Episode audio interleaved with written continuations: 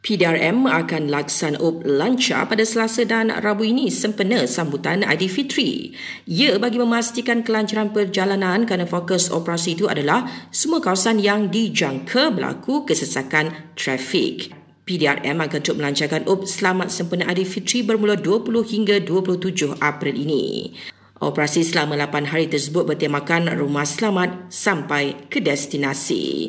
Ia antaranya bagi meminimumkan kes nahas jalan raya, menjaga keselamatan harta benda dan kediaman serta menurunkan kadar jenayah pecah rumah semasa musim perayaan. Sementara itu lebih 3 juta kenderaan dijangka menggunakan lebuh raya KL Karak dan LPT1 eh, sempena cuti perayaan Aidilfitri nanti. Justru Ani berharap pengguna lebuh raya tersebut rancang perjalanan dengan mengikuti cadangan jadual perjalanan yang dikeluarkannya. Pihaknya juga tambah sehingga 30% kaki tangan sokongan di Plaza Tol bagi melancarkan pergerakan trafik.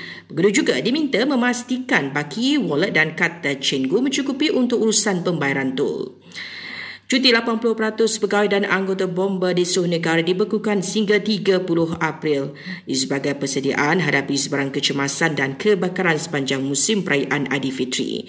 Dalam perkembangan berkaitan, Malaysia dijangka mengalami cuaca panas berpanjangan sehingga Ogos melibatkan semua negeri. Namun menurut Kementerian Sumber Asli Alam Sekitar dan Perubahan Iklim, paling terkesan ialah negeri-negeri di pantai timur dan utara Semenanjung dan Kementerian Pembangunan Wanita Keluarga dan Masyarakat mengingatkan ibu bapa agar mengawasi anak-anak ketika bermain mecun atau bunga api. Menurut Kementerian, ia bagi elak tragedi sambil menegaskan ibu bapa yang melakukan pengabaian boleh dikenakan tindakan.